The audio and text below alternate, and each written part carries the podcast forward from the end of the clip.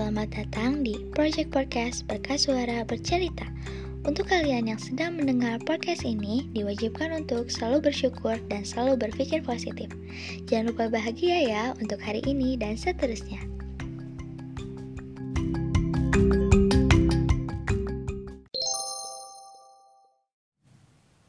Halo everyone, kembali lagi sama aku Najwa Haura di Berkas Suara. Kali ini tema yang berbeda yaitu bercerita. Berkas Suara bercerita episode pertama.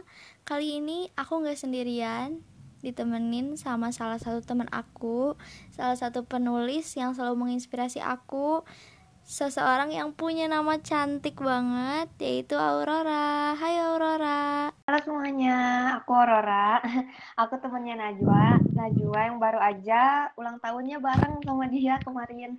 Iya guys, bener banget di bulan April kemarin di tanggal yang sama kita baru aja ulang tahun ke-17 Sweet Seventeen makanya kenapa uh, judul kali ini 17 atau Seventeen karena kita mau ngebahas nih gimana sih rasanya udah 17 tahun.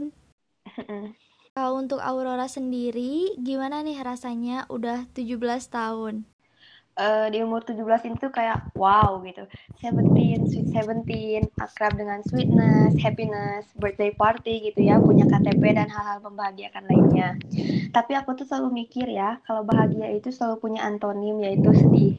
Di umur 17 itu pasti ada sedihnya dong. Ada 17 tahun itu umur rawan, di mana kita semua beranjak dari remaja ke dewasa, dipaksa kuat ya oleh keadaan, karena mau nggak mau, kita semua harus mulai berdiri di atas kaki kita sendiri, belajar paham kalau ternyata hidup dan jadi manusia di dunia itu nyatanya emang sesusah itu. Kita juga bakal masuk ke fase sedih, tapi malu buat nangis, karena udah gede, tapi merasa udah nggak tahu lagi harus apa di umur 17 juga kita semua bakal dan harus belajar tentang melepas misal teman-teman toksik kita. Dan kita juga harus rela kehilangan mereka. Walaupun mungkin kita nggak mau tapi mau nggak mau kita harus belajar dewasa dengan cara kehilangan itu Iya benar banget di umur 17 ini pastinya kita akan ketemu dengan hal-hal baru yang tentunya jauh lebih sulit dan menurut aku dewasa tuh bukan tentang umur, bukan tentang 17 tahun tapi kita dewasa karena kita udah melalui banyak kenyataan dan keadaan yang menyakitkan. Bener gak sih? Dan Aurora sendiri nih, ada gak yang spesial di Sweet Seventeen kemarin? Apa ya nggak ada sih sama kayak tahun-tahun sebelumnya. Malah di sini tuh kayak kita aku ya uh, spesial aku uh, kayak kebeban gitu karena wah udah dewasa nih bentar lagi lulus bentar lagi harus kerja harus cari uang sendiri harus lepas dari keluarga gitu. Malah jadi overthinking gitu 17 17 tahun tuh. Iya sama banget. Dan aku tuh setiap mau tidur dan bangun tidur aku selalu natap langit-langit kamar terus bilang oh gini ya hidup. Ternyata hidup tuh sulit banget. Kenapa ya dulu waktu aku kecil aku pengen banget jadi orang dewasa? Ya bener bener banget. Dulu kan kayak wah dewasa. Terus sekarang kalau ada yang nanya apa sih enaknya dari jadi orang dewasa? Jawabannya adalah nggak ada. Nggak ada enaknya jadi orang dewasa. Malah pengen kembali lagi ke masa kecil yang nggak mikirin apa-apa gitu Oh iya nih, ada salah satu hal spesial yang pengen banget aku ceritain. Jadi waktu Sweet Seventeen kemarin, ada seseorang yang kasih aku hadiah. Hadiahnya tuh sebuah cerita yang dia tulis sendiri khusus untuk aku. Aku kira, oh mungkin dia cuma bikin cerita pendek atau seutas narasi doang. Ternyata waktu dia kirim filenya dan aku buka, ternyata isinya tuh 67 halaman. Keren dong. Apa tuh cerita apa tuh? Ya mungkin cerita yang ada di pikirannya aja dia tulis. Tapi aku ngerasanya kayak wow, I feel special. Padahal ya mungkin buat dia itu hal yang biasa aja. Tapi buat aku kata-kata tuh gak bisa dibeli, tapi bisa jadi kebahagiaan yang sangat besar. Ya apalagi kalau dia seniat itu bikinnya sendiri khusus buat kita gitu tuh kayak hmm gitu gimana sebagai orang yang dikasih itu ngerasa spesial gitu karena dia luangin waktunya buat bikin itu khusus buat kita gitu. Nah iya bener banget. Ngomong-ngomong soal kata-kata, rangkaian kata, kalau kamu sendiri nih, kamu kenapa suka nulis dan memilih untuk menjadi seorang penulis? Aku tuh cerita dikit ya. Aku tuh pengen jadi penulis, tapi silsilah keluarga aku itu semuanya pembisnis dan sekarang aku malah sekolah latihan menjadi farmasis. Jadi di, sedikit rumit ya nggak ada nyambungnya. tapi orang tua aku pernah bilang, jadi penulis itu cita-cita miskin. Nggak semua orang di dunia suka baca, nggak semua manusia tertarik sama kisah romansa, nggak semua orang paham arti dari makna dan sajak-sajak yang aku bikin. Iya, bener, bener banget. Fakta dan realitanya kayak gitu. Nah, tapi untuk aku, remaja perempuan yang baru aja 17 tahun, mana pernah aku mikir ke sana. Bukannya pekerjaan paling enak itu adalah hobi yang dibayar ya, enak kan? Iya, nah, bisa, lain, benar. Di, di sisi lain, aku juga seorang anak yang selalu punya keinginan untuk bahagian orang tua, nurut sama orang tua. Tapi aku ini tipe orang yang keras kepala, jadi makin mereka gak boleh, makin mereka larang, aku semakin lakuin. Aku bikin banyak banget universe dengan jalan cerita yang beda, yang banyak aku ekspresi emosi sedih aku dalam puisi dan sajak and that's kind of fun suka banget gitu. Iya iya iya. Pasti seru banget. Karena uh orang tuh nggak ngerti apa yang kita rasain apa yang kita rasain tuh pas nulis tuh seneng. Kita bisa jadi uh, numpahin nuangin semua yang kita rasain ke dalam itu keren banget sih Iya, jadi mereka tuh nggak akan pernah tahu gimana gitu perasaannya, gimana kalau kita sedih, tuanginnya ke puisi, terus kalau puisinya bagus tuh kayak ya kepuasan tersendiri aja gitu. Iya, benar banget. Kalau aku sendiri, aku suka nulis lewat jalur iseng-iseng. Awalnya aku iseng-iseng tiap ada masalah, coba aku bikin puisi. Akhirnya ketagihan juga tuh nyaman bikin puisi terus. Tapi sekarang, honestly, aku udah kehilangan esensi dari menulis itu. Contohnya kayak di podcast ini nih. Kadang aku gak pernah numpahin lagi apa yang aku rasain karena biasanya udah ada yang request eh Naj next podcast bahas ini dong. Ya sebenarnya nggak apa-apa gak apa-apa banget malah I'm fine. Karena ya meskipun perasaan aku gak aku sampai lewat podcast setidaknya podcast ini bisa jadi platform untuk teman-teman aku berbagi kesedihan Ya, ya. Jadi kamu kayak kehilangan bukan kebebasan sih, tapi bisa juga bilang kebebasan kamu berekspresi karena kamu mau menuhin keinginan mereka gitu, ya kan? Iya. Benar. Terus apalagi kan sekarang pandemi tuh zaman-zamannya stres, overthinking, insecure gitu. Iya, itu pasti banget pasti. Nah, kalau kamu selama pandemi ini sering overthink atau insecure gak, Ra? Sering sih kalau insecure itu kan emang kata yang udah akrab banget sama remaja ya sama kita apalagi cewek. Entah menyangkut fisik otak maupun bakat. Karena mau gimana pun rasa insecure itu cuma kita doang yang bisa ngatasin gitu. Kita yang nimbulin kita yang ngatasinnya juga gitu. Aku biasanya suka mikir kalau insecure gini nih kadang aku insecure ih dia kok cantik ya dia kok gini dia kok gini. Terus aku mikir aku, diri aku sendiri nih yang nenangin. Bilang kayak gini dunia itu bukan punya mereka yang cantik mereka sama aja kayak aku nggak punya apa-apa.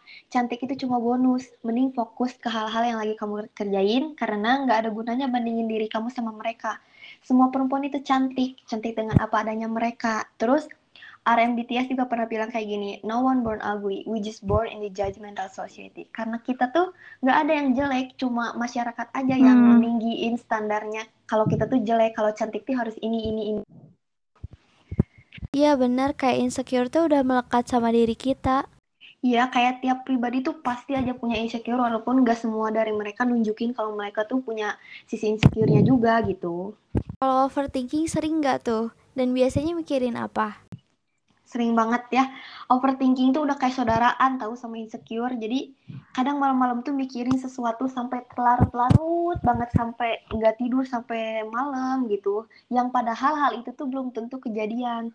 Kalau aku sih seringnya overthinking tentang masa depan. Duh sukses nggak ya? Bakal yeah. punya kerjaan nggak ya? Punya penghasilan nggak ya? Dan hal-hal lain yang kadang tuh emang nggak terlalu penting buat dipikirin di usia sekarang gitu. Tapi ya namanya juga overthinking kan ya gimana kalau Najwa juga pasti sih overthinking kamu juga kan? Iya dong, pasti sering banget overthink. Apalagi di pandemi ini, jujur berat banget. Terutama kalau dari aku sendiri yang ngerasain nih ya. Aku ngerasa karena biasanya sekolah full day, terus pulang ke rumah, di rumah cuma numpang tidur dan makan. Jadi waktu pandemi seharian di rumah, aku baru tahu oh gini ya ternyata keadaan rumah 24 jam rumah tuh ternyata nggak senyaman itu. Tapi ada satu hal nih ya meskipun banyak sedih dan kecewa ada satu hal yang aku dapetin selama pandemi yaitu I found myself aku menemukan diri aku gitu. Aku mengenal dan mengetahui diri aku lebih dekat aku tahu apa yang aku rasain apa yang aku suka apa yang aku nggak suka itu aku tahu banget. Nggak peduli sama diri gitu ya. iya gitu Jadi di rumah ya sih ada positif, ada negatifnya juga sih. Ya walaupun banyaknya kayak negatif karena udah muak banget ya rumah nggak sih setahun lebih. iya asli muak banget lah tapi eh, kalau kamu nih ya kamu termasuk tipe yang kalau ada masalah suka cerita ke orang lain atau enggak atau dipendam aja gitu Nggak sih nggak pernah cerita ke orang lain. Bukan yang nggak percaya, cuma takut respon mereka tuh nggak yang kayak yang aku Iya, iya, inginkan gitu. Takutnya mereka tuh kayak oh ya udah ya sabar ya. Enggak bukan itu, bukan itu yang aku butuhin kalau aku cerita gitu. Jadi daripada cerita dapat respon kayak gitu, mending dipendam sendiri, dipelajarin, ditelaah. Ini apa yang salah, gimana cara keluarnya, jalan keluarnya gitu gimana. Daripada kita cerita, orang lain tahu kelemahan kita dan berujung mereka nggak bantu apa-apa, mending aku pendam sendiri gitu ya. Banget meskipun kadang capek juga gitu dan sendiri mikirin sendiri. Iya, habis gimana lagi? Iya sih aku juga kayak gitu. Bukan karena nggak mau terlihat lemah Justru karena aku lemah. Karena kalau dibandingin sama orang lain Kayaknya kesedihan aku tuh bukan apa-apa gitu nggak ada apa-apanya. Makanya suka ngerasa nggak berhak. Terus juga selain itu Karena takut sama responnya Takut cuma dijasrid lah Cuma dibilang sabar lah Atau dan lain-lainnya yang udah sering terjadi. Makanya ya udah deh mending gak usah cerita. Terus aku tuh tipe orang yang bener-bener hafal banget hal-hal kecil tentang teman-teman aku. Apa yang mereka ceritain apa yang mereka suka gitu. Aku tuh tahu banget. Cuman kadang aku mikir teman-teman aku tahu hal-hal kecil tentang aku nggak ya Kadang jadi overthinking dan takut, kita tuh takut kita memperhatikan mereka, tapi merekanya malah lupa hal-hal kecil mengenai kita gitu. Jadi ya takut aja gitu. iya benar terus aku tuh suka mikir mereka tahu nggak ya kalau misalnya ada yang cerita ke mereka terus cuma mereka jasrid lah mereka tahu nggak ya kalau orang itu tuh ternyata lagi putus harapan banget terus ternyata pengen mengakhiri hidupnya gimana kan kan kita nggak pernah tahu Iya, itu sih. Kan makanya kita nggak pernah tahu ya apa yang terjadi sama orang. Jadi jangan lupa jadi orang baik. iya guys bener jangan lupa jadi orang baik tapi Ra aku penasaran banget love language kamu untuk orang-orang sekitar kamu tuh apa sih Kalau ke teman-teman sih aku pasti ini ini emang buruk sih, tapi love language aku tuh pasti ngasih contekan ke mereka. Pasti. Kalau misalkan aku udah sayang banget sama teman aku, walaupun mereka nggak minta, kalau ada tugas aku pasti langsung pap, pap kirim ke mereka. Pasti itu pasti. Rada buruk juga ya love language-nya. Jadi aku tuh tugas aku ke mereka walaupun aku pasti bilang ya ke merekanya jangan sama banget tapi aku pasti kasih tahu mereka terus kalau mereka nanya aku tuh nggak mungkin ngejawab yang kayak ya udah ini gini nih ini gini masa nggak ngerti sih nggak mungkin aku tuh selalu kayak ke teman aku tuh ini kayak gini ya kamu kalau aku ngerti kamu juga harus ngerti gitu loh Iya, ih, gak apa-apa itu bagus kok. kalau Najwa gimana Kalau aku always protect all my friends. Kalau misalnya mereka lagi sedih, lagi butuh bantuan apa pun, I always be there. Apalagi kalau misalnya mereka mau curhat atau mereka lagi sedih, aku selalu kirim kata-kata, rangkaian kata, puisi, narasi apa pun itu untuk bikin mereka ngerasa berharga. Karena kalau misalnya mereka udah bikin aku bahagia sekecil apa pun, aku akan pastiin mereka deserve all happiness beribu-ribu kali dari yang mereka kasih ke aku. Pokoknya kamu jadi orang yang harus yang selalu ada di sisi mereka pas mereka sedih. Jadi guardian gitu ya. Tapi keren loh. Bisa aja yang mereka tuh kayak udah nyerah banget nggak kuat lagi sama hidup. Tapi pas kamu kirim kata-kata mereka jadi jadi nggak jadi deh. Karena masih ada orang yang peduli gitu. Iya bener banget, aku aja nih ya tiap mau nyerah sama keadaan, terus udah di ujung dan mau lompat ke jurang, pasti ada aja yang ngebantuin aku, yang nolongin aku, yang ngasih tangan untuk aku naik lagi pasti, pasti ada. Pastilah ya. Walaupun menurut mereka itu enggak besar, tapi menurut kita yang udah mau nyerah banget itu berarti banget, berharga Mm-mm. banget. Bener, bener banget. Ya pokoknya setiap orang tuh pasti pernah ada di fase paling bawah, paling jatuh. Benar kata Aurora, kita nggak akan pernah tahu keadaan seseorang, makanya jangan lupa untuk terus jadi orang baik, oke? Dan gak kerasa nih, obrolan kita udah ada di menit yang ke-16. Mungkin ini bakal jadi akhir dari podcast kali ini. Semoga banyak hal yang bisa kalian ambil dari obrolan aku dan Aurora. Iya, obrolan nggak jelas ini. Ya, obrolan yang gak jelas ini. Untuk Aurora, semangat terus, sukses untuk ke depannya. Ya makasih kamu juga ya. Ya, thank you udah mau diundang ke sini. Ya, aku juga makasih. Aku juga makasih udah dipercaya buat datang ke podcast kamu. Dan untuk terakhir, ada pesen nih untuk yang udah berumur 17 tahun. Jangan pernah takut untuk melangkah, jangan pernah berhenti karena ada banyak hal baik di masa depan yang menunggu kalian. Aku Najwa dan temanku Aurora pamit undur diri. Ya, Thank makasih you, Najwa. Aurora.